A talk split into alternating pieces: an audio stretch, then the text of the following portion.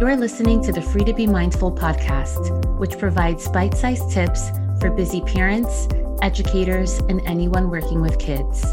These real talk conversations focus on mindful living, mental health, and personal growth, helping all to learn, grow, and inspire with mindfulness in mind. I'm your host, Vanessa de Jesus Guzman, educator, licensed professional counselor, entrepreneur, and mom. I'm passionate about helping folks live life with peace of mind and ease of heart while not losing their, well, you know. Here we go.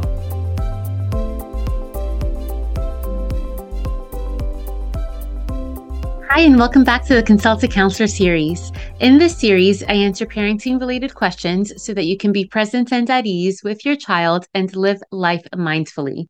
Today's question is My middle schooler is already talking about group costumes for Halloween, and it's driving me nuts. So much unnecessary drama. Help.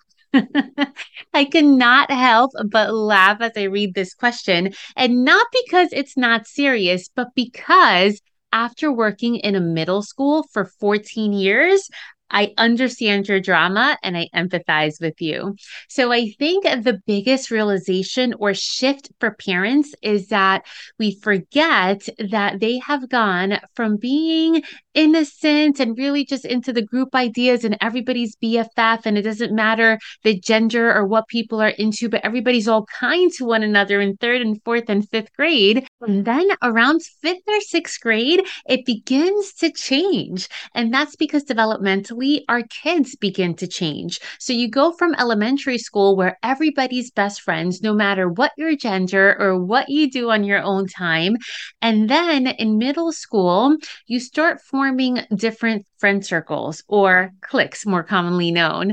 And you begin to spend more time with people who you naturally spend more time with, perhaps in school, if you're in the same classes, or even outside of school, if you are spending additional time in an extracurricular activity.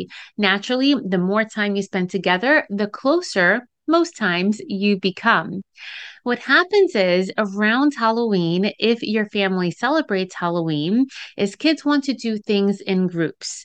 But sometimes if you have a group of 7, 10, 15 children, then it becomes really challenging for everybody to find a costume or that they can express perhaps some individuality, but still be part of this group.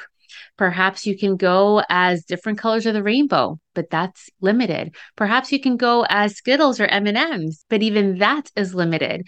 Or perhaps you can go as a whole football team and then you can have more people as part of the team. What we want to be mindful of is making sure that your child understands how his decisions and how his actions or her actions can impact their friends developmentally, our kids are very egocentric at this age and they're very me, me, me, that at times they may actually overlook how what they can do or say can impact another child. And although we naturally first think of our own children, we want to make sure that those other kids aren't getting their feelings hurt intentionally because of Halloween drama or other things. So so to start with, as you're perhaps driving these kids from activity to activity or picking up or dropping off, just listen before you even speak. Listen to all of the clues and what their concerns are and, you know, what the big problems in their life are at that moment in time in terms of Halloween costumes, especially if it's a group effort. And then have a conversation one on one with your child and really get more specifics from him or her, and then see who is going to be included and why, because that's also very important. And then who is being left out and why. Maybe they can't go trick or treating together, so it doesn't make any sense of being in the group activity together. But perhaps somebody's just being included because they're scared of that person because that person is mean. Something else that's a big challenge for middle school kids is understanding that perhaps a BFF from pre K, because yes, you remember all the way back to pre K sometimes, perhaps those friendships may change in middle school. I've always told my students middle school is a place that, yes, you're supposed to make new friends, But with that, sometimes comes a change of friendships.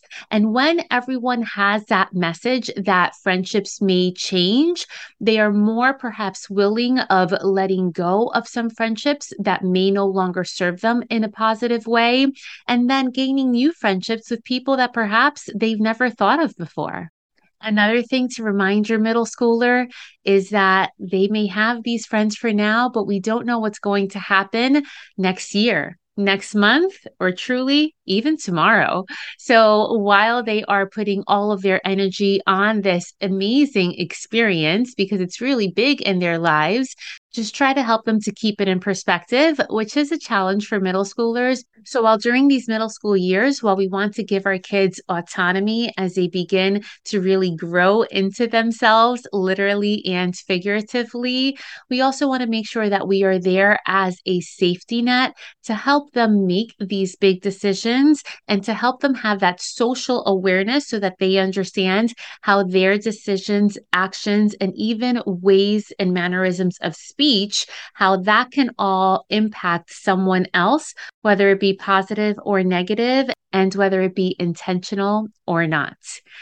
So, can I take away all the middle school drama? No, that's going to happen just about every week on some level of intensity or another. But hopefully, that just made you a little bit more aware of perhaps what can happen and how you can help. So I do hope this helps. If you think that this can help another mom or dad friend, be sure to share it with them and subscribe or follow the podcast so that you don't miss the next one. If you have any questions for the Consult a Counselor series, you can always email me at podcast at freetobemindful.com or DM me on Instagram at counselor V de Jesus. And remember, in a world where you are free to be anything that you want to be, you are always free to be mindful. Thanks so much and catch you next time.